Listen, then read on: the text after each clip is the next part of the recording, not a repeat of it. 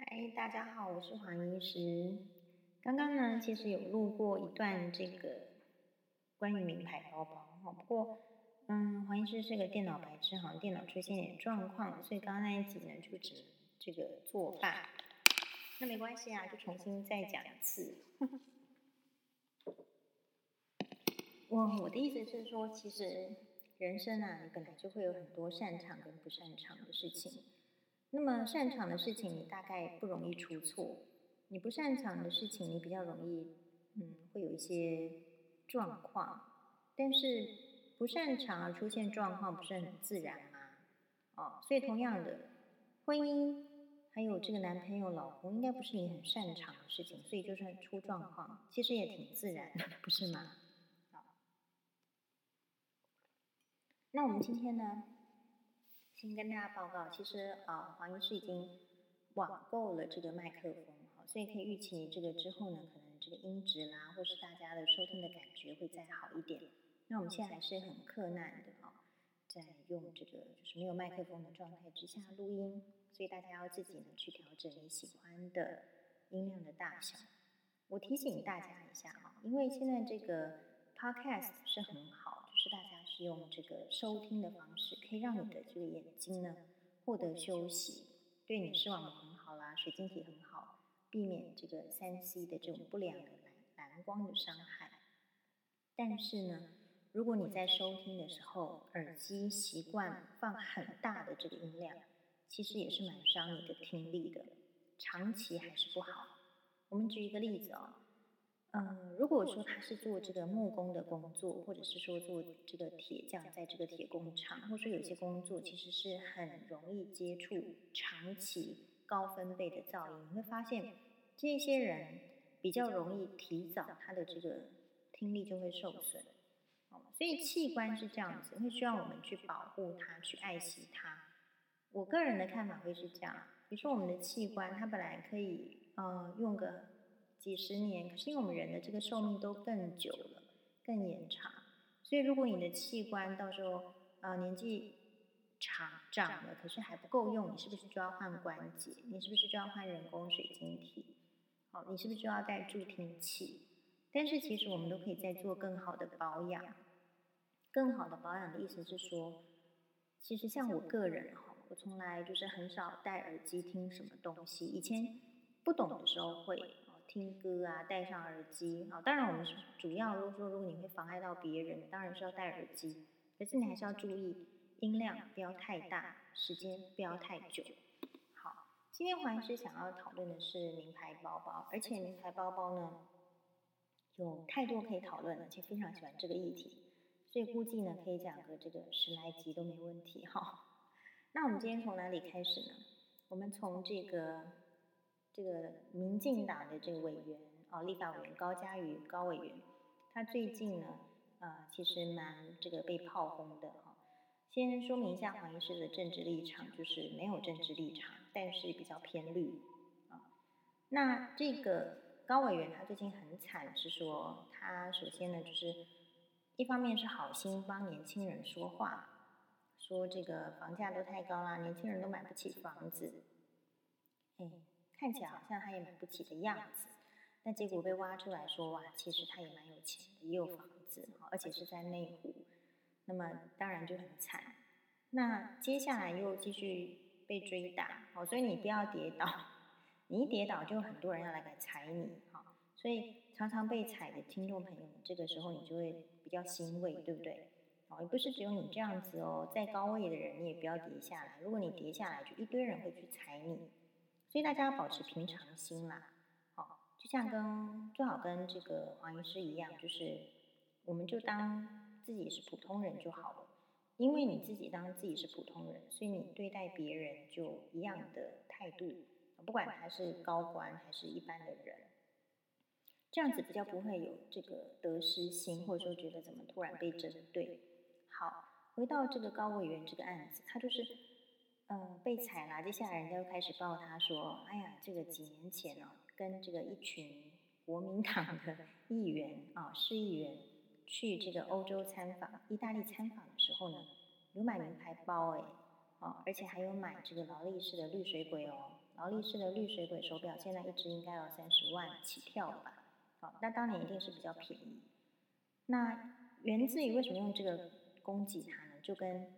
用这个他自己已经有一些房产，甚至这个呃有价证券等等来攻击他的道理是一样的，因为他表现的好像曾经说过他不用名牌包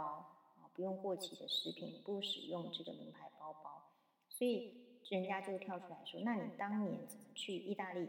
还会特别买名牌包包啊？”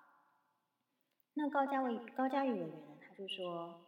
他买名牌包包是因为刚当上议员第一届，然后要送给妈妈哦，等等等。好，所以我们今天要来讨论的是，嗯，我们的这个听众，你会赞同买名牌包包吗？或是你不赞同买名牌包吗？其实黄医师并没有要问你这个问题，呃，理由是，其实你买不买名牌包都是你自己的人生选择。比如说，如果我们没有钱，我们当然没有办法去负担比较高价的所谓名牌的物品。但是今天反过来说，如果我们今天有钱，我们也未必要把钱投到比较高价的这个日常用品里面，包括包包、包括车子、包括这个衣服等等等。那有人呢，有钱的这种对钱的运用是不一样的，所以当我看到这个新闻的时候，我第一个直觉的想法是，其实，在台湾社会跟其他的这个世界的各个社会其实是一样的，就是如果你是有比较有钱的人，你就会用比较高品质的东西嘛。但是为什么在台湾，好像是让我们感觉到比较炫富？好像你使用一些比较高品质的东西，如果你的态度的表达不是很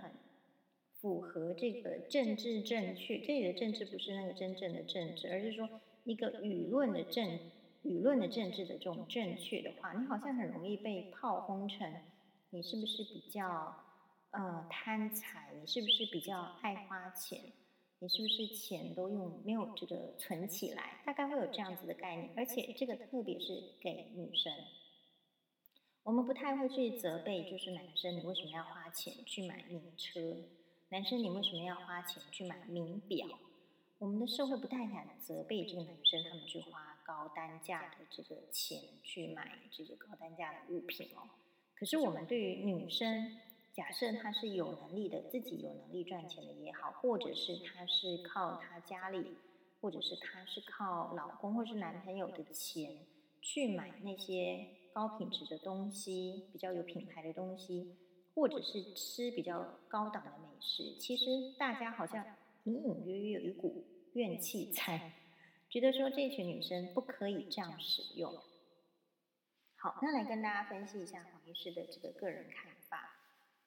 黄医师的个人看法是这样子的，就是先跟大家介绍一本我很喜欢的书，叫做《小包包教我真正重要的事》。这是一本翻译书啊，是由这个方志出版社出版的。她是日本的这个女作家啊，也不是就是一个职业的生涯的这个咨询师了，叫做横田真由子著的。好，横田真由子写的。他说呢，这个。这个其实你，嗯，当初一版一开始出版的时候，我并没有买，我是非常偶然的机会呢，大概网购，然后网购来了之后，我发现它的内容我实在太喜欢了，可以作为我人生的圭臬，所以我就跟大家分享。那么横田真由子是谁呢？横田真由子哦，他是一个日本人，然后他以前在日本的 GUCCI 担任店员，啊，就是这个。意大利超级大牌子在日本的这个店哦，GUCCI。那他一开始当店员，可特别的是，他竟然可以啊、呃、成为他的这个店上服务顾客数 number one，仅仅三年就升为店长，然后负责接待很多的名人跟 VIP 贵宾，这样子的一个超级的这个，我觉得他是超级职员了。那他在从这个。看到 VIP 贵宾的这个商品挑选，或是帮助他们挑选当中呢，就有去观察女生要怎么样优雅生活的方式，然后写下她的这个心得。好，所以他这里有一个有一个篇章，就是祖母传给孙女的传奇包包。这个孙女传传给这个呃孙呃阿嬷传给这个孙女的包包，其实就是 GUCCI 的经典的这个竹节包。哦，如果你知道的话，就知道说贾桂林也有一个这样子的一个经典的 GUCCI 竹节包，所以它非常的有名。那刚好呢，就是他就遇到了一个从阿嬷那边继承这个包包的富家小姐，也就是说，她虽然是富家小姐，然后看起来其实好像是个大学生，但是她的打扮还蛮入时的，整体的这个感觉啦，坐姿、站姿什么都是淑女风格，很有教养。好，那她偶然是在这个看到她自己的这个顾客，是在电车上，但因为是拿着他们家的这个 GUCCI 的竹节包，所以她看特别的看她。因为一般来说哈，年轻的女生并不常使用这个竹节包。那后来这个女生呢，成为她的客人，所以在从她那边听到了故事。也就是说，这个竹节包是他的阿公送给阿嬷的结婚纪念礼物。然后他阿嬷过世之后呢，他看到他的阿公经常把包包从盒子里面拿出来保养，好，因而想要把这个包包拿出来使用。他说呢，他讲这个讲了一句话，他说：“我也想像这个包包一样，在充满爱的环境中长大。”他在继承这个包包的同时，也继承了祖父对祖母的爱，所以他使用的时候呢，相当的珍惜。那因此呢，在这个瞬间，我们的这本书《小包包教我真正重要的事》的这个作者横田真有子，他就是对物品的这个看法的价值观改变。也就是说，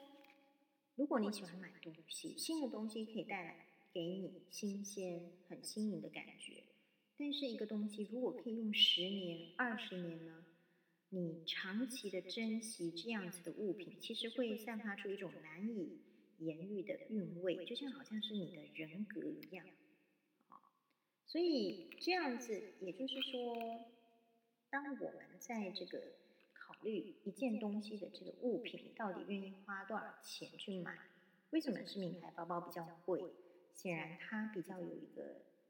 长时间的经营这家公司，然后努力的去研发怎么样的一个材质，怎么样的一个设计，时间久了，它久而久之没有被淘汰掉，被大家喜欢，它才能够成为一个品牌。那所以它的这个价位呢，一定会比还在这个草创中，虽然也不错，可是还在炒饭中的这个包包啦，或者是其他的东西来的贵。所以我觉得还是这个高嘉宇的这个事件哈，还是让我觉得就是说，嗯，民众其实会用双标在看人。双标的看人是说你自己的时候，你决定要采用哪一个原则。如果你有钱，如果你啊余力是够的，你要不要花一笔比较大的钱去买高品质的包包或者高品质的生活呢？还是你觉得其实他不应该这样子花钱，可是明明他花的钱就不是你的钱，对吧？所以其实台湾人，我觉得对于别人使用名牌包包还是比较存在的敌意。他可能会觉得说他怎么要这样奢侈，或者是他为什么不把钱存起来，或者是他是不是想要炫富？那我们会对于这种比较感觉上炫富，或者是为什么别人可以这么有钱？的心很不安定，是因为，或者是说我们比较社会上我们感觉到比较仇富，是因为，其实台湾人对穷人是比较不尊重的，对比较没有钱的人是比较看不起的。整个人生的这个社会的价值观都是在比钱有多少，比房子有多少，好像比甚至还要比就是爸爸妈妈有没有遗产。可是反过来说哈，这样子的一个社会的追求，就会让我们对那种。嗯，表面上的那种好像不能得到这些东西的人，反而会更讨厌有拥有这些东西的人。不能抱持一个尊重，那是他的人生的看法。因为如果别人拥有一个比较高的人生，我就相应一下，我就比较差了。那有人性又怕被比下去，觉得自己差。所以我觉得这边可以开始一个思考，是说这个根源还是在于我们的社会并不是像。日本社会那么尊重专业，我们的社会好像把钱抬得比较高，钱抬得比较高的时候，你就会感觉到好像，比如说客人他觉得有花钱，他到店里面他就可以对服务生是比较客气的，好像付了一点钱，他可以对这个里面的品质啊什么给你打很低分，或是给你予取予求，他觉得他有这样的权利，因为他觉得钱高于一切。但反过来说，如果我们看日本社会，他们是比较重视专业、尊重专业。很尊敬职人的时候，你看寿司听起来寿司师傅没什么，可是人家会有非常就是寿司可以做到寿司之神，非常专注他的人生还有他的功夫在那一个小小的寿司店里面，然后他们的这个工艺啊，工人或是渔夫或是农夫都可以专注在自己的领域上，然后经由媒体的报道，你会觉得哇，不不尊重都不行。不敬佩都不行，因为我们达不到人家可以做到的那样的标准，所以我觉得台湾为什么会不尊重专业，是因为我们不知道人家这么好。当我们不知道人家这么好的时候，我们就会只觉得钱是那么好。好，那所以你说买名牌包包或怎么样，其实它也只是代表了钱放到哪里上去而已。如果钱是第二个其次的时候，其他的什么是追求的更高的这个层次呢？有人就是可能要比较高的品质，有人就是要比较高的心理，好，所以不要偏颇。那我们就可以问问自己，为什么刚刚提到说双标？假设我们去意大利这个玩的时候，难道我们不要买名牌包包吗？那那边就比较便宜啊，所以如果我有想要，或是有朋友托，真的是就会买啊。好，在我看起来不买的人比较奇怪。好，所以同样一件事情。再跟大家举例，曾经一起录影的时候，那那一集好像不知道在谈什么，但是呢，隔壁的旁边的这个来宾就说他是不使用名牌包包的。我觉得好像有股氛围，在台湾社会上，如果你说你是不使用名牌包包的，好像大家会比较喜欢你这样的感觉。Anyway，那位这个名人哦，公众人物就说，哎，他是不使用名牌包包的，好，因为他的形象就是比较知性。比较就是好像精打细算很厉害，然后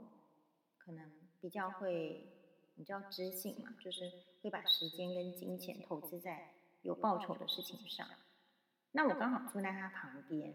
啊，我也不是不喜欢他，也不是故意针对他，但是我就指着他这个座位上的 包包说：“那可是你这个不是 Coach 吗？”那那位女来宾呢，她就说：“哎呀，这个是我在 Outlet 买的这个。”包包，然后很便宜啦，大概一个才一两千块台币。也就是说，即便提着一个名牌包包的人，他要特别跟人家讲说，其实这个包包是很便宜的。那我觉得这些人生观念有时候其实没有那么复杂，其实你只是为了要迎合这个社会大众对于名牌包包的一个接受度而已。好，那如果是我的话。我是 没有打算要迎合社会大众的接受度，因为什么？因为其实那个是我们的人生选择。你有没有因为买名牌包包而浪费钱？你有没有因为买名牌包包而这个丧失做其他更努力、更好目标的事情？你有没有因为名牌包包而这个比较变得需要去选有钱的对象，或者是瞧不起没有钱的人呢？哦，这些我觉得你自己都可以有很明确的回答。如果你是堂堂正正的，那么你希望被好的品质的东西围绕，去感受那种呃经典的力量，或是可以比较用比较久，好、哦，那我觉得其实用名牌包包也不是个问题。那当然，我们那天呢碰到朋友有这个互相就是说，有时候会聊天一下。他说现在的年轻女生用名牌包包也好多、哦。他都不知道为什么他们可以有这些钱去买名牌包包。好，那这个问题我也不知道，因为我觉得，嗯、呃，只要呢，就是说对自己的金钱有规划，然后不要买太多是真的。好，因为，嗯、呃，我觉得以现在包包来讲，以前我们买名牌包包可能一个两三万就搞定，现在比较大牌子名牌包包都要七八万起跳了。所以我会觉得，以这个通货膨胀，还有自己薪资的这个增加，都比不上这一些精品的这个速度、这个价格的飙升的情况之下，我觉得如果是我的这个 level 或是我的这个水准，我都还可能要非常的谨慎去思考，说到底哪一些是我真正要，哪一些是我不需要的。不过年轻女生常常会有盲点，是因为年轻女生本来东西就不太太多。所谓的年轻女生是指从这个高中啦、大学毕业的这一群年轻女生，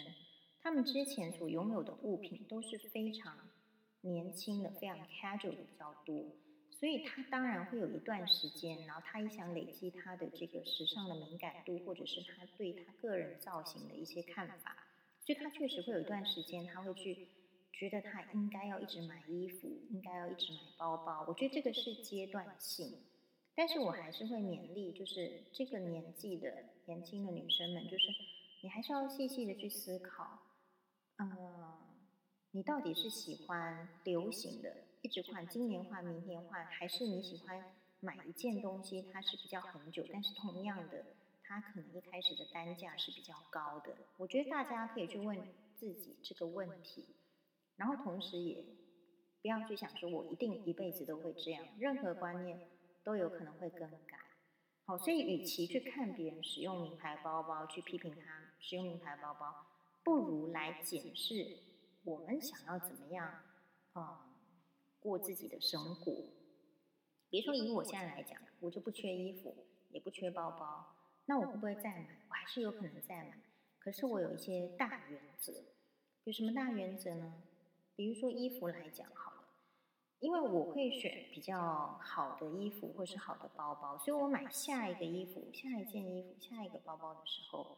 我会确定说它已经超越我原来拥有的那一件很喜欢的包包或衣服的时候，我才会买。好，这个是我个人的原则。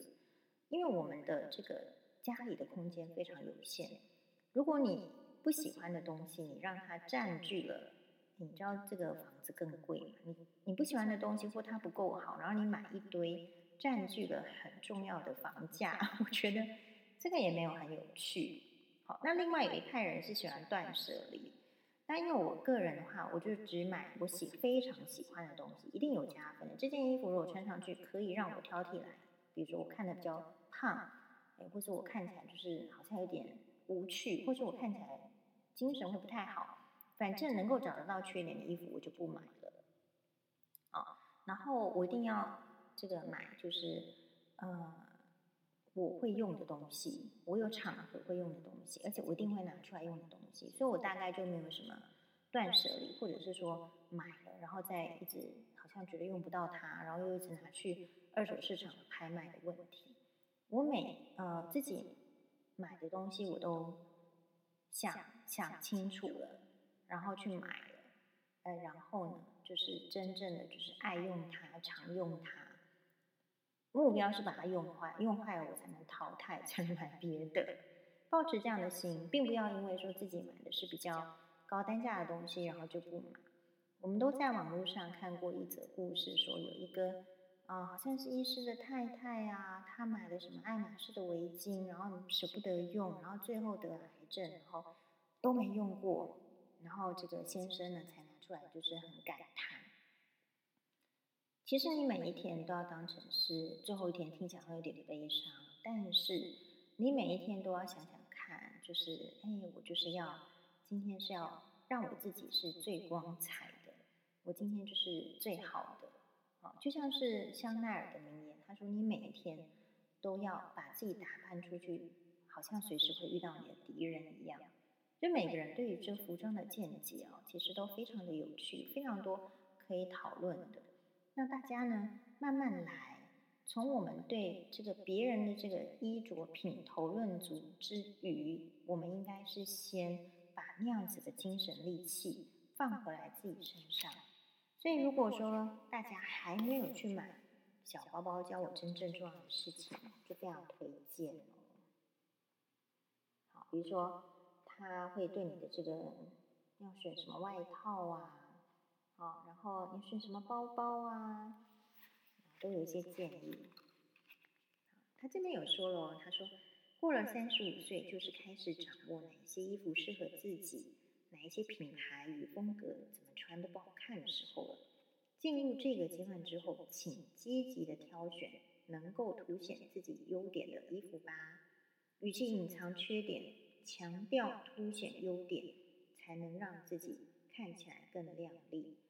好，所以这本书啊，我已经买了两年，非常喜欢，还去买了这个日文版。相信大家呢都会有自己的一个看法，嗯，互相的去呃讨论，我觉得蛮有趣的。好，你喜欢买名牌包也很好，你不喜欢买名牌包，我觉得也很好。重点是你的人生快乐不快乐啊？助理是你的人生，你的金钱有没有被别人压榨？好，我觉得这个非常值得讨论。谢谢大家，一集还不够，还要继续再讲。好，拜拜。